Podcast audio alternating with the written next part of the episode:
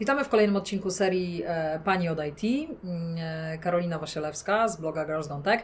Dziś rozmawiam z dziewczynami z, e, ze studia game devowego mm, Juggler Games. Asia Skiba jest graficzką, Ania Sierchie jest programistką i właśnie ukończyły pracę nad grą My Memory of Us, która narobiła bardzo dużo pozytywnego huku. Jesteście między innymi nominowani do paszportu polityki za tę grę. Tak, dzień dobry. Yy, To jest dzień Asia. dobry. To jestem ja, Asia. Yy, no tak, myślę, że gra się spodobała ludziom i z racji tego, jaka jest tematyka i, i, i, i jakie media się może interesowały grą, to dotarło to też do, do paszportów polityki. Jest to częściowo też nasza zasługa, jesteśmy z siebie dumne. Bardzo słusznie. E, Ania, opowiedz trochę o grze e, tym wszystkim, którzy jeszcze nie wiedzą o co chodzi, e, jaką historię ta gra opowiada. Oczywiście. Cześć, jestem Ania. Y, Nasza gra My Memory of Us opowiada o przyjaźni pomiędzy dwójką dzieci, chłopcem i dziewczynką. Y, Dziewczynka jest troszkę starsza od chłopca, jest większa od niego, y, potrafi szybciej biegać i oni sobie żyją y, całkiem spokojnie w mieście, które jest wzorowane na Warszawę przedwojenną. Y, któregoś dnia z nieba y, przylatują złe roboty i dzielą populację na dwie części. Dziewczynka trafia do jednej części, chłopiec trafia do drugiej części. I później gra polega na tym że, głównie, że oni próbują się złączyć ponownie. Y, Mamy wspaniałego narratora, o czym może warto wspomnieć. Jest nim Pat- Patrick Stewart, znany m.in. ze Star Treka. Y, No i Myślę, że to jest ten moment, w którym każdy geek kocha waszą grę. ma- mamy taką nadzieję. Mamy taką nadzieję.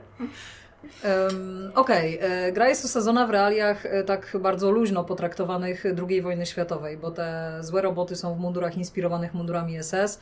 E, Też ten podział miasta na dwie, na dwie części sugeruje getto warszawskie, prawda? Tak. tak. Mhm. E, dziewczyny, ponieważ nie jesteśmy tu dla zabawy, no to pytanie bardzo poważne. Czy jest e, życie po zakończeniu gry? Asia. E, może lepszy, lepiej spytać, czy jest życie w trakcie robienia gry. E, otóż nie, nie ma. Po zakończeniu gry nie zaczyna się ono, ponieważ e, jak, jako firma nadal wspieramy produkcję. No, no wiadomo, no życie, życie każdy jakieś tam ma po pracy, ale każdy wyczekuje, co będziemy robić kolejnego, nad czym będziemy pracować, bo to jednak dosyć wiążące projekty często trwają minimum dwa lata, więc to jest dla nas istotne, co to będzie. No właśnie, zawsze po e, zakończeniu gry, wokół której robi się głośno, e, są te pytania, co dalej, co dalej, prawda? Oczekiwanie, że od razu zabierzecie się za kolejny projekt i że znowu będzie sukces. Mamy taką nadzieję. Zobaczymy. Mhm. Jakby zaczynając od e, początku pracy nad grą, bo wydaje mi się, że laikom się to tak kojarzy, że najpierw jest scenariusz, czyli najpierw jest to, o czym ta gra będzie, co się w niej będzie działo, jak ją można zacząć, na jakie sposoby ją można zakończyć. Czy to jest prawda, czy to jest nieprawda? Mhm, To zależy, bo niektóre gry tak powstają, w tym nasza, bo u nas wiadomo, fabuła jest y, bardzo ważna i faktycznie u nas to było tak, że był z początku jakiś tam dokument, który mówił y, zarys mniej więcej co ma być. Y, ja też starałam się go nie czytać, żeby nie poznać zakończenia. No ale to było coś tak szkicowego, że na, na, na podstawie tego nie można od razu stworzyć całej gry, bo to później się dopisuje coraz to y, bardziej szczegółowe opisy. Y, Ale niektóre gry powstają zupełnie odwrotnie. Na przykład ktoś się bawi w silniku, y, zrobi sobie klocka, który skacze i potem można dorabiać do tego jakieś tło, fabularne lub nie. Mhm. Em, Ania, Twoja historia jako programistki jest dość ciekawa, ponieważ zaczynałaś w bankowości i potem Mhm. przeszłaś od razu do game devu. Tak, to znaczy mo- moja historia jako programistki zaczęła się nawet nie w bankowości, tylko w e, kontroli, w systemach kontroli jakości. W Mhm. bankowości próbowałam Brzmi jeszcze być poważniej. bankowcem, natomiast to nie wyszło. Więc później przeszłam właśnie do IT, na początku właśnie takiego korporacyjnego IT, y, gdzie wspierałam po prostu istniejące działy jakichś dużych firm zajmujących się wytwarzaniem jakichś sensownych produktów, a nie gier komputerowych. No a później w momencie, kiedy uznałam, że jednak te wszystkie aplikacje są strasznie szare i nudne i brzydkie i nikomu nie dają radości, no to zdecydowałam się na zmianę na IT i y, robienie gier. Po prostu Ania kiedyś miała prawdziwą pracę, a później zaczęła robić gry. tak, tak, do tego się to sprowadza. Robiłaś, jak sama to określiłaś, sensowne projekty. E, e Okej, okay. E, a jak wygląda to przejście, e, ta taka transgresja z pracy właśnie nad takimi aplika aplikacjami, jakich wspomniałaś, do game devu? Czy to jest tak, że musisz zdobyć jakieś nowe umiejętności jako programistka, że musisz poznać te wszystkie rzeczy, które znają inni ludzie pracujący w game devie, typu Unity? Podejrzewam, że dla mnie było to akurat bardzo proste, bo trafiłam idealnie chyba na moment, kiedy jakby ludzie zaczynali robić gry w Unity i potrzebowali bardzo y, nowych programistów z Unity, a ich jeszcze nie było na rynku tak znowu wiele, więc wystarczyło w sumie poduczyć się w domu z tutoriali przez naprawdę krótki okres i właściwie od razu znalazłam zatrudnienie w branży. Na początku miałam również bardzo duże szczęście pracować na, po, pod kimś, kto dużo mnie nauczył. Mój były szef bardzo dużo mnie nauczył w temacie. Tutaj też na początku, jak zaczęłam pracować, to mieliśmy jeszcze kolegę Bartka, który również bardzo dużo mi pomógł, więc był, było to bardzo spokojne, bardzo łatwe przejście. Mhm. Dosłownie, nie wiem, tydzień, dwa tygodnie uczenia się w domu i dostałam pierwszą pracę w tym zawodzie. E, a czy to jest tak, że e, programista czy programistka, którzy pracują nad grą, um, muszą wiedzieć, jak e, powiedzmy, opisywana przez nich funkcja będzie wyglądała od strony graficznej, czy ty jesteś na samym początku tego ciągu technologicznego? W sensie ty musisz sobie wyobrazić, że ten bohater, nie wiem, powiedzmy, wali młotkiem w coś tam. Czy to dopiero później jest robione przez, przez grafika, przez designerów? strasznie ciężko powiedzieć u nas, bo my jesteśmy tak trochę indie studiem, więc u nas to wszystko jakby idzie jednocześnie trochę. No ale Zazwyczaj były mm, prototypowe grafiki, nie? Na początku, tak no, na, na, samym początku. Na, na, samym początku mamy prototypowe grafiki, tak. Na samym początku level designerzy wymyślają, co oni chcą w ogóle, żeby się działo. Wtedy ja to programuję, tak bardzo z grubsza, wystawiając im dużo opcji, dużo suwaków, żeby oni sobie potem mogli zrobić z taką prędkością, jak im się podoba. Mhm. No i później oni ustawiają tą prędkość mniej więcej tak, jak im się podoba. Wtedy Asia robi grafikę i oni pod tą grafikę jeszcze później ewentualnie robią już ostateczną wersję. No właśnie, przechodząc do grafiki, bo z tego co wiem na początku, e, bohaterowie gry, e, scenografia, właściwie wszystko, to są e, ruchome pudełka. Yy, no tak, to, to tak jak mówiłam, zależy w jakim projekcie, bo niektórzy yy, na przykład pracują w, w 3D i to się faktycznie tak zaczyna od klocków. Yy, u nas to było chyba tak, że Kuba, nasz art director, który wymyślił cały ten styl graficzny, na samym początku zrobił jakieś tam przykładowe części scenografii i chyba postacie były na bardzo początkowej już fazie mhm. gotowe i, i myśmy na tych postaciach już od razu pracowali. Nawet chyba już miały dosyć wcześnie animacje, także nie, nie było u nas takiego czegoś, że, że się skakało tymi kostkami. Faktycznie chyba nie. Nie pamiętam takiego etapu produkcji. No, no nie bardzo. Tam Staraliśmy się iść równo... na przykład duża, to ona w pewnym momencie była taka. No tak, mamy bossa, który, który był tam przez jakiś czas na, na takich placeholderowych yy, grafikach, ale generalnie szliśmy trochę tak równocześnie, staraliśmy się mhm. właśnie, żeby była i, i grafika i też może warto zaznaczyć, że nasza gra głównie jej zaletą jest po prostu to, jak ona pięknie wygląda. No. To nie prawda, robi nie, wrażenie. Nie wiem, czy ja mówię zupełnie szczerze. No, to, to, jest bardzo miłe zawsze, ale też nie, nie, nie można tak mówić. Dużym problemem, jeżeli chodzi o grafików w indie game devie, z tego co wiem, bo trochę rozmawiam z ludźmi, którzy siedzą w indie game devie, jest to, że łatwo jest znaleźć kogoś, kto, kto coś fajnie narysuje, trudniej jest znaleźć kogoś, kto wprawi to w płynny ruch. Żyjemy w czasach 4K, więc poniekąd oczekuje się od postaci w grach, że one się będą poruszały bardziej po ludzku niż ludzie w realu. Eee, czy to również jest Twoje zadanie, czy właśnie ten, e, ten płynny ruch powstaje na styku iluś tam funkcji, czyli powiedzmy grafika, programisty, kogoś tam jeszcze. Znaczy nie, no grafik to nie animator. Animator zajmuje się animowaniem rzeczy i to y, często są też graficy, ale to nie, niekoniecznie znaczy to samo.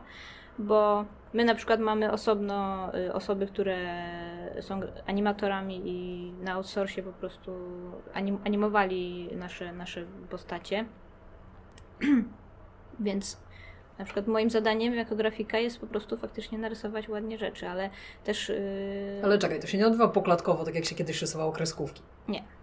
Mhm. Nie, nie, nie. Znaczy, no, niektórzy jeszcze tak robią gry, ale no, my używaliśmy Spine'a, a Spine to już jest taki no, zaawansowany program do y, robienia animacji 2D, 2,5D właściwie, na, normalnie na kościach, czyli tak jakby modelować coś w 3D, ale y, z użyciem grafik płaskich, takie jak nasze, nie? Mhm.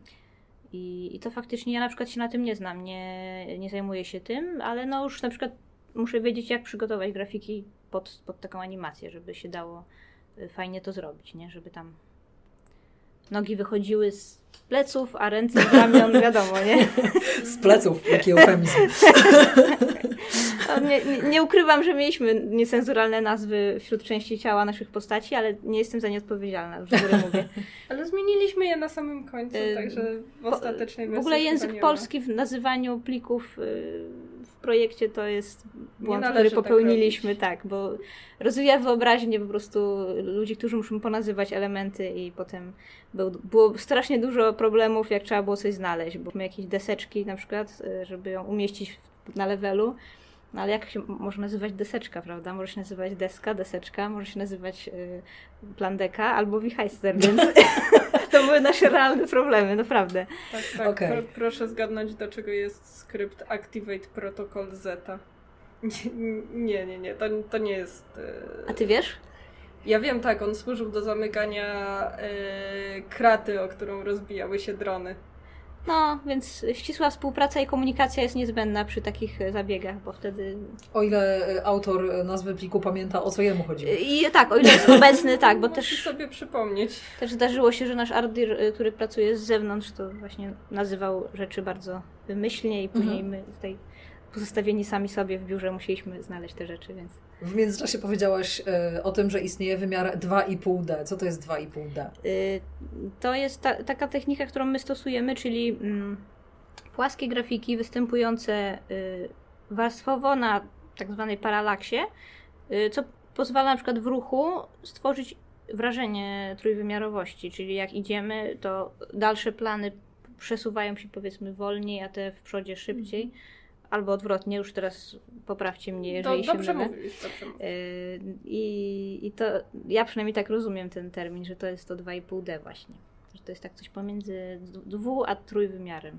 Mhm.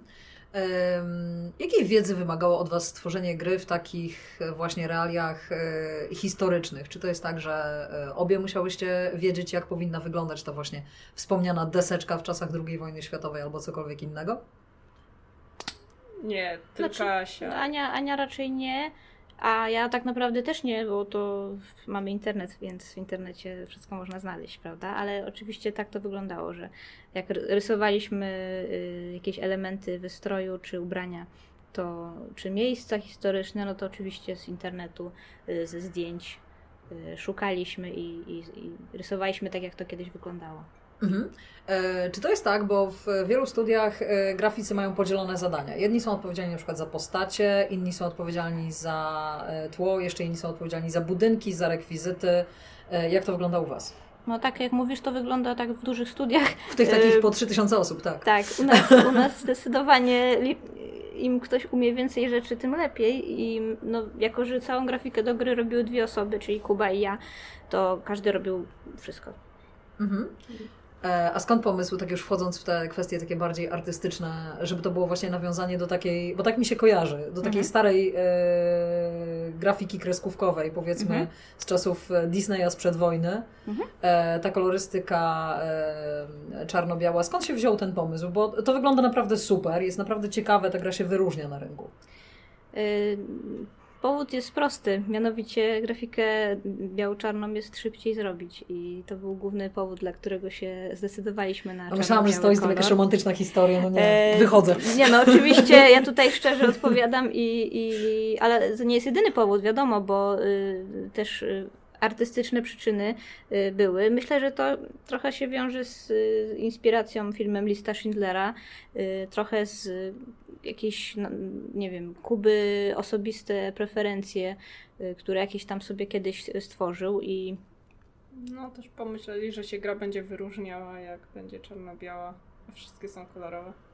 Tak, no ale mówię, przede wszystkim przy takiej liczbie osób i przy takim czasie, jaki mieliśmy na wykonanie tej gry, no to nawet jak y, błagałam, żeby zrobić chociaż jeden level w kolorze, tak y, dla urozmaicenia, no to, to było twarde nie i, i że nie zdążymy, że nie da rady, więc. Więc tak, to jest.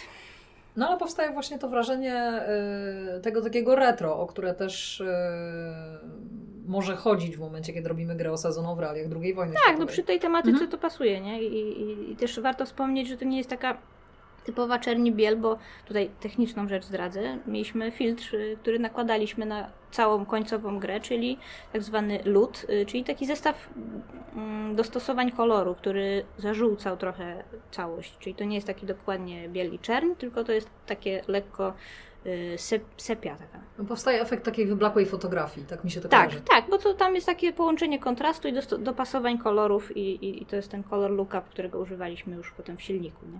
Mhm.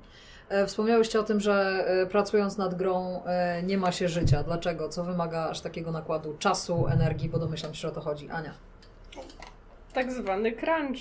Później, jak już goni termin, jest podany termin, a o drugiej w nocy się okazuje, że coś nie działa, no to, to trzeba to naprawiać. A co nie działało? Pogadajmy o bugach. Nie. nie. Tak, muszą być Cię, brzydkie ciężko, historie. Naprawdę ciężko powiedzieć, co nie działało. Można powiedzieć, że wszystko nie działało. Y, na pewno y, porty, czyli później przenoszenie tego na y, na konsolę Xbox i PlayStation to chyba było najbardziej dramatyczne i zajmowało najwięcej czasu już na samym końcu, bo w momencie, kiedy my robiliśmy to tutaj w biurze, to skupialiśmy się na wersji PC-owej, następnie część e, przenoszenia na Xboxa i PlayStation zleciliśmy firmie zewnętrznej, no i później musieliśmy jakby te wszystkie poprawki, które się znalazły, trzeba było przetestować, zorientować się. Czasami coś nie działało przy przenoszeniu, trzeba było się zorientować czemu i szybko to naprawić. Yy, taką naprawdę ostatnią rzeczą, która nie działała, to było ściemnianie na, na levelach, yy, które. Ma, mamy tam kilka takich fragmentów, gdzie level się ściemnia i widać tylko dzieci, a całe tło powoli się ściemnia i to mhm. świetnie działało na PC i z jakiegoś powodu nie działało na konsoli. Mhm. Trzeba było dojść z jakiego i było to bardzo stresujące, bo już to był dosłownie dzień czy dwa przed premierą. A jakich modyfikacji wymaga e, właśnie stworzenie tych wersji na konsolę? Mm, cóż, to mo może zaznaczę, że nie jestem jakimś super ekspertem, ponieważ to zleciliśmy mhm. głównie firmie zewnętrznej. No. E, przede wszystkim na pewno trzeba bardziej zwracać uwagę na optymalizację niż w wypadku wersji PC-owej. E, to na pewno. I trzeba ją e, zrobić bardziej pakowną. Trzeba ją zrobić bardziej pakowną. Trzeba uważać, ile miejsca zajmują savey na przykład, jak szybko się generują te savey. Na, na komputerze PC nie, nie ma to aż tak wielkiego znaczenia. Mhm. E, a czy od strony grafiki, e, Asia, też są jakieś modyfikacje, które trzeba wprowadzić w takiej sytuacji? Tak, jak robiliśmy optymalizację, to chyba z dwa miesiące właściwie spędziłam na na zmniejszaniu grafik, na zmienianiu ich rozdzielczości i już docelowo w Unity takie rzeczy się robi. Y, zresztą nawet nagrałam o tym filmik kiedyś, bo to jest bardzo ciekawy zabieg. Y, bardzo mało kreatywności w tym, po prostu podmienia się pewne rzeczy i, i wpisuje się cyferki, więc ja tak... No tak, tak właśnie chciałam powiedzieć, że pewnie podmienia się parametry. Tak, ta, tak właśnie spędziłam dwa ostatnie miesiące i to do tego też trzeba mieć cierpliwość i, i trzeba mieć szacunek y, do tego, bo Y, bo to jest ważne w grach. To nie tylko chodzi o to, żeby robić ładne rzeczy, ale też, żeby one później dobrze perforowały. To powiem Ci, że jak na kogoś, kto przez dwa miesiące wypełniał cyferki, wyglądasz kwitnąco. Dziękuję. Warto też może zaznaczyć, że nasza gra jest już dużo bardziej optymalna niż w dniu premiery. Tak, można śmiało kupować. Tak, teraz można ją śmiało kupować. Jest coraz lepsza. E, a w dniu premiery? Również była wspaniała. A kilo ważyła. E, Okej. Em, Co było dla Was największym wyzwaniem w czasie, w czasie całej tej pracy nad grą? Może tych wyzwań było więcej, Asia? Y, Dla mnie nie zwariować przez dwa lata rysując biało-czarne rzeczy. Pierwsze pół roku starałam się wczuwać w klimat. Mm, Oglądałam dokumenty o wojnie, słuchałam Anny German. Y, Myślałam, że to wpłynie na jakość mojej pracy. Po pół roku stwierdziłam, że to jest y, już za dużo jak dla mnie i za- zaczęłam słuchać po prostu Rupaula Stachurskiego i już YouTube, wiadomo, tak jak w każdym biurze game devowym najgorsze rzeczy z odmentów internetu i Mm, I to nie, nie miało wpływu na to, jak rysowałam. Po prostu, no. Y, Tworzenie gier to nie zawsze jest tak do końca taki proces artystyczny, jak można sobie mm, wyobrażać. Czasem po prostu to jest praca. No właśnie, bo wiele osób marzy o pracy grafika przy grach, bo wszystkim się wydaje, że e, on, ta praca jest szalenie kreatywna, e, wymaga ogromnej wyobraźni, a jeszcze później ludzie są zachwyceni tym, co zrobiliśmy. No bo tak, bo czasem tak jest. Jak się y, robi nową grę, to ma się wpływ na to, jak ona będzie wyglądała. Y, Ale na pewno trzeba się liczyć z tym, że to jest bardzo. Praca dla bardzo pracowitych osób, czyli no, trzeba się liczyć z tym, że do gry trzeba zrobić dużo rzeczy i że trzeba je iterować, jak się nie podobają, czy jak nie pasują do gry, to trzeba je poprawiać, zmieniać i y, no i na końcu pamiętajmy, że trzeba je optymalizować przez dwa miesiące, jak nie dłużej. Mhm. Ania, a dla Ciebie co było taką największą trudnością? Co Cię najbardziej zaskoczyło też w czasie tej pracy? Czy coś mnie zaskoczyło? To nie, nic mnie specjalnie nie zaskoczyło. No, największą trudnością chyba było doprowadzenie projektu do końca. Stwierdzenie, że tak, to jest zamknięte i, i trzeba to zamknąć, trzeba to zapakować i, i włożyć do sklepu. To chyba było najtrudniejsze, bo dopóki człowiek pisze jakieś takie prototypy, to wszystko jest w miarę super, a później nagle trzeba to zamknąć i, i, i wtedy wychodzi, że nie wszystko działa tak, jak powinno jest to, i, i, trzeba również, nie, nie ma czasu naprawić wszystkiego tak, jak byśmy chcieli i to jest takie No, to dość trudne. Ania ma rację, to jest chyba najtrudniejszy w grach dla każdego, czyli ten nie tylko design freeze, bo design freeze oznacza, że no, przestajemy wymyślać nowe rzeczy do gry, po prostu robimy te rzeczy, tak, implementujemy, tak, że ktoś ma świetny pomysł, ale już ten pomysł nie wejdzie. ale że w ogóle sam, y, samo zakończenie prac, czyli uznanie ta jakość, którą mam przed sobą jest już finalna. To jest y, właśnie bardzo trudny moment dla wielu twórców gier, mam wrażenie. Chyba zawsze jest taki niedosyt, że a, mogliśmy, Mogliśmy lepiej. lepiej. tak, a jeszcze mamy takie Mogliśmy czasy, lepiej. Mamy takie czasy, że możemy wrzucić do sklepu nieskończoną grę, prawda? A kiedyś trzeba było je skończyć y, i, i na, nagrać na płytkę i to już nie było paczy. Yy, natomiast tak, to, to, to jest zawsze, zawsze ciężkie. Jak, jak ocenić, czy coś już jest na tyle dobre, żeby, żeby to zamknąć? Mhm. Tak. E, Mieliście jakieś beta testy z użytkownikami? Nie bardzo chłopakowi pokazałam. No niestety nie, nie, nie, nie mieliśmy tego. Też z żalem mówię, bo, bo uważam, że to byłoby dobre. Yy, Trochę grań, grania na targach, jak tam wiadomo, prezentowaliśmy grę, to, to trochę ludzi grało, ale wiadomo jak jest na targach.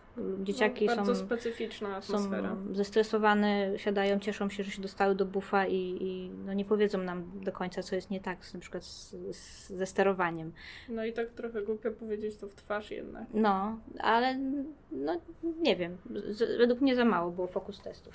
Okej, czyli pierwsze opinie użytkowników były wtedy, kiedy gra już się ukazała na rynku. Tak. Co to był za dzień? Opowiedzcie mi o dniu premiery gry. Ty pamiętasz ten dzień? Nie, nie, nie, już nie pamiętam. Nie, ja nie wiem, czy ja nie miałam urlopu wtedy. E, Nie, nie, miałyśmy urlopu. Przyszły, przyszliśmy do biura, y, wcisnęliśmy złoty guzik i później nasz Bo- szef zaczął streamować coś, a, A, my tak. wysz, wyszłyśmy, Tak, tak. Że żeby złoty przygotować guzik? się. No, guzik publiku. Pub, publish, tak, Aha. na Steamie. Okej. I A. później, pó- pó- później wróciłyśmy do domu, przebrałyśmy się i poszłyśmy się upić. Nie, mylisz chyba dzień Nie, nie mylę. ogłoszenia wyników sprzedaży. Nie, to No nie, zrobiliśmy sobie herbatę i coś do jedzenia. I to, robiliśmy to, co lubimy. nie wiem, ja nie pamiętam właściwie tego dnia. No wiem, że, że wrzuciliśmy i, i co, trochę tam szefowie nasi obserwowali wyniki, co tam, jak to się sprzedaje, czy nie. Pierwszych streamerów. Pierwszy, tak, pierwsi streamerzy, jakiś chyba z Rosji był pierwszy. Rosjanka była pierwsza. Rosjanka. Chyba kobieta z Rosji była jako pierwsza, a później się posypało dużo więcej tego. Ja sobie wyobrażałam ten dzień o wiele bardziej hucznie. No, jakoś, nie wiem, myślałam, że to po prostu wszystkie problemy znikną osobiste i że będę miała dużo znajomych, a to Miał być szampan, to, przecinanie wstęg. Tak, a to, to właściwie wszystko zostało, to, to, co zawsze było wcześniej, więc... Mhm. Ale jakie były opinie użytkowników? E, bo domyślam się, że wtedy zaczęły do Was spływać już jakieś komentarze. Hmm. Większość była pozytywna. E, natomiast części osób no, na, na pewno wychodziły bugi, który, o których nie mieliśmy pojęcia wcześniej. Mhm. Ale no bo, no bo dużo większa osób, ilość osób zaczęła grać. Tak, bugi szybko wchodzą na jaw. Mhm. Ale generalnie gra się z początku bardzo podobała. Yy, mówię o graczach. Yy, jakoś chyba, nie chyba wiem. Nadal się pierwsza, podoba. pierwsza jakaś taka negatywna opinia była na GameSpocie, mam wrażenie, kiedy nam dali piątkę 5 na 10. Tak. To chyba było jakoś tak wtedy taka konkretna, ale to dziennikarze, nie? Mhm. Mam wrażenie, że, że wśród użytkowników graczy y, nie było zbyt wiele takich negatywnych opinii. Mhm. E, a jak to się dzieje, że już po premierze gry wychodzą bugi, o których nie mieliście pojęcia? Pytam dlatego, że yy, no, często jest takie pytanie do twórców gier. No okej, okay, siedzieliście nad tym ileś tam miesięcy, tak? Jak to możliwe, że e, czegoś bardzo oczywistego nie zauważyliście? Pamiętam serię bardzo zabawnych bugów, tak, nie wiem, z zadem konia objawiającym się na ścianie po premierze Wiedźmina choćby, więc to nie jest absolutnie tylko problem waszego studia i waszej gry. No po prostu my wiedząc, gdzie mamy iść, wiedząc, że musimy iść w prawo, jakoś nikomu nie przyszło do głowy, żeby pójść w lewo. Mhm. A znalazł się użytkownik, któremu owszem i przyszło do głowy. Akurat w tym momencie, w tej sekundzie, na tym odcinku, prawda, tak. gry. I co, był efekt Maria, który docierając do lewej krawędzi gry rozpaczliwie przebiera nóżkami i nie jest w stanie pójść dalej? Troszeczkę. Oj, tak. postacie nie, traciły nie... grunt spod nóg często u nas i po prostu spadały w dół, w otchłań. Mhm. To był częsty bug chyba, jeszcze w, w czasie produkcji. No nie, to znaczy największy to był tam na 180 dziewczynka, ale to, to, to jest bardzo szczegółowe, to trzeba naprawdę zagrać w naszą grę, żeby znaleźć te bugi. Tak, zagraj, kupcie naszą grę, zobaczcie jakie bugi mamy tam. To znaczy teraz już nie mamy, teraz już ich nie mamy. Teraz to jak się dowiemy, co robi dziewczynka na 180? Ania, co robi dziewczynka na 180? Wchodzi do chomiczego kółeczka i już z niego nie wychodzi. To taka pułapka na zbyt ciekawskiego gracza po prostu. Tak. Mhm. E, czy praca nad grą, która opowiada o takich no, e, trudnych realiach, bo takich gier trochę jest. Wasza gra opowiada o wojnie. Mamy e, ileś tam gier o e, czasach post-apo. E, czy ona jest psychicznie wyczerpująca? Czy jakoś wchodzicie w tę historię też osobiście, czy koncentrujecie się po prostu na technikaliach na swojej pracy i nie myślicie o tym? Ja, ja się koncentruję głównie na technikaliach, natomiast yy, w momencie, kiedy pierwszy raz zobaczyłam jeden z ostatnich leveli, to przyznaję, miałam lekko łzy w oczach. Nasz tester mówi, że również miał. A co to był za level? No, co to była za opowieść?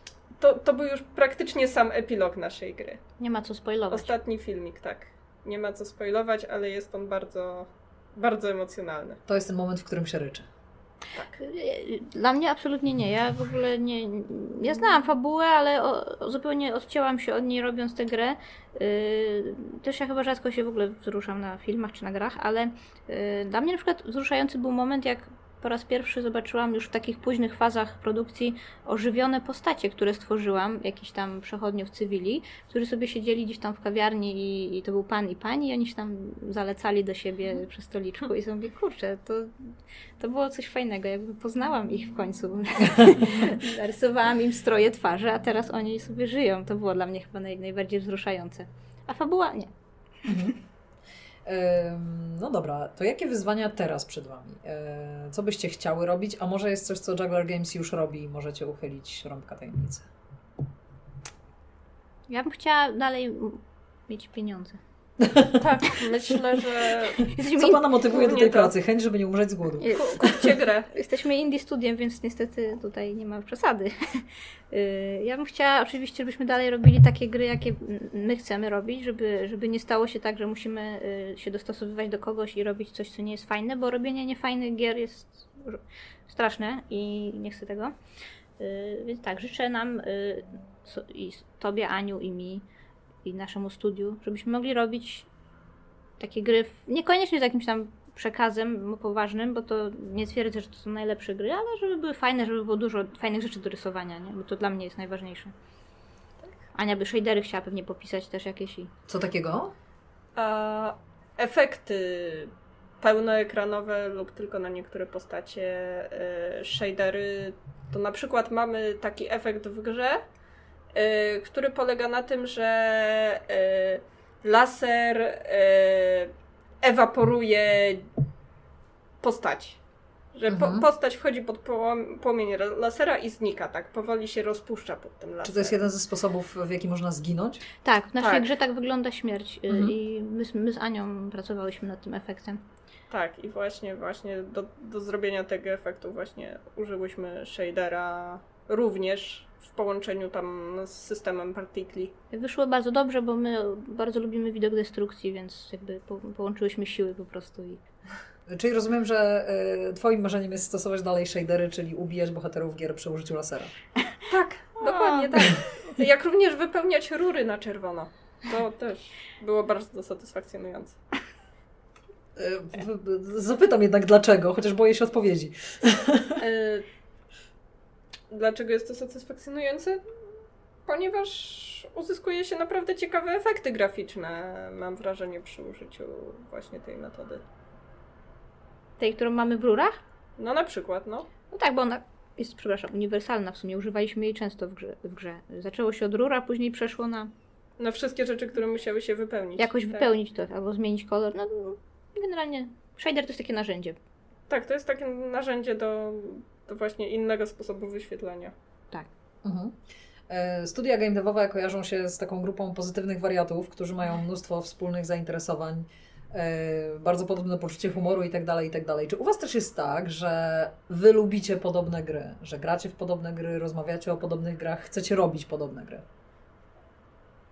Na pewno lubimy rozmawiać o naszych gustach i nawet I to nie tylko spę- growych. spędzamy bardzo dużo czasu rozmawiając w ogóle o wytworach popkultury, nie tylko o grach, ale też o filmach albo o jakichś zjawiskach też na przykład. Tak. I nawet jeżeli mamy odmienne zdania, to bardzo lubimy wysłuchać zdania drugiej osoby. I czerpiemy dużą przyjemność z takiej dyskusji, to na pewno. A inspiracje do kolejnych projektów? Y, Też omawiamy, też y, wszyscy jesteśmy zgodni co do tego, że no, chcielibyśmy robić y, grę, w którą będzie się po prostu fajnie grało i każdy z nas ma jakieś tam swoje gusta. Nie wszyscy lubimy grać w PUBG, ale powiedzmy część osób. Część osób lubi grać w PUBG, tak, część lubi karcianki. Tak, ja, ja osobiście jestem otwarta, bo jakby polegam na, na tych osobach z biura, które się na tym znają i które umieją fajne rzeczy wymyślać, a ja po prostu coś do tego narysuję i to, to dla mnie jest najważniejsze. Ale nie zrobimy PUBG. To na pewno. Nie, nie, zrobimy coś innego, fajnego. PUBG jest okej, ale to... Pu- PUBG to jest Player Unknown Battlegrounds. Mhm. Taki skrót. Ba- bardzo ciężko jest przewidzieć, czego rynek będzie chciał w tym momencie, bo jak się zaczyna robić grę, no to rynek chce danej rzeczy, ale zanim skończysz robić grę, no to już minęły dwa lata i już rynek chce czegoś zupełnie innego. Więc bardzo ciężko jest się No, w to prawda. strzelić. To prawda. A jakie są teraz trendy? No bo Wy to, siedzi, wy to śledzicie, więc y, czego się teraz oczekuje w game devie? Karcianki. Moim Karcianki. zdaniem teraz Serio? karcianki. No. Gry karciane takie, nawet single player, No. nawet takie, gdzie grasz przeciwko jakiemuś potworowi, a nie do końca Tak. przeciwko innym ludziom. No, Mamy, mamy teraz na tapecie dużo takich rzeczy, rozmawiamy właśnie i... A i dungeon runy to też. No, Czyli? No, czyli jeżeli się chodzi, chodzi, w sumie roguelike'i. E, to chyba można powiedzieć Dungeony, czyli roguelike'i, no wiesz o co chodzi. No, ba! Od urodzenia. Y, No to są takie gry z generowanym światem, gdzie mamy jakieś Gdzie powiedzmy... są fale przeciwników, które na ciebie nachodzą. y, tak, lokacje są, są generowane komputerowo, że właściwie nigdy się nie kończą y, i to są jakieś labirynty najczęściej i tam po prostu są hordy przeciwników, tak jak Ania mówi. Mhm. I jak jeszcze połączyć to z karcianką, no to już mamy właściwie dzisiejszy gusta, nie? Grę idealną. Ewentualnie jeszcze Grą idealną jest Minecraft, cały czas tak uważam i tak, tak będę uważać. Ewentualnie jeszcze druga opcja, wszystkie symulatory też teraz są bardzo popularne. Jeżeli się zrobi tak. symulator jakiegoś zawodu, no to to się... Tak. Zawodu. E, W sensie pilot czy czegoś mniej rozrywkowego? Wyobrażam No, sobie, że symulator bycia Pilota, księgowym. farmera... Symulator robienia kotletów e, ostatnio nawet widzieliśmy na Steamie, także chyba No wszystkiego. tak. W jaką stronę zmierza świat? No, to jest o, na osobny podcast pytanie. Okej, a VR? Y, moim zdaniem VR Ja- jeszcze nadal nie rozwinął skrzydeł i chyba już tego nie zrobi. W Ja Polsce cały czas mam nadzieję. Ja mam wrażenie, że w ogóle. Nie wiem, jakoś. Ja mam nadzieję. Jeszcze nie rozwinął, zupełnie nie rozwinął, no ale technologia jest jeszcze ciężka bardzo. Te hełmy są takie duże. Mhm. No, mało, mało ergono, ergonomiczne są te rzeczy, nie? A w sensie programistycznym? Interesowałaś się tym? Interesuję się tym trochę, tak. Mhm. E, na pewno jest to fajne wyzwanie, żeby robić gry VR-owe. A czy ktoś będzie chciał w nie grać? Mam nadzieję, że, że tak. No zobaczymy. Na razie chyba trochę trudno robi się to w warunkach domowych. Mam wrażenie, że trzeba się jednak gdzieś wybrać, za to zapłacić i wtedy można pobawić się w VR.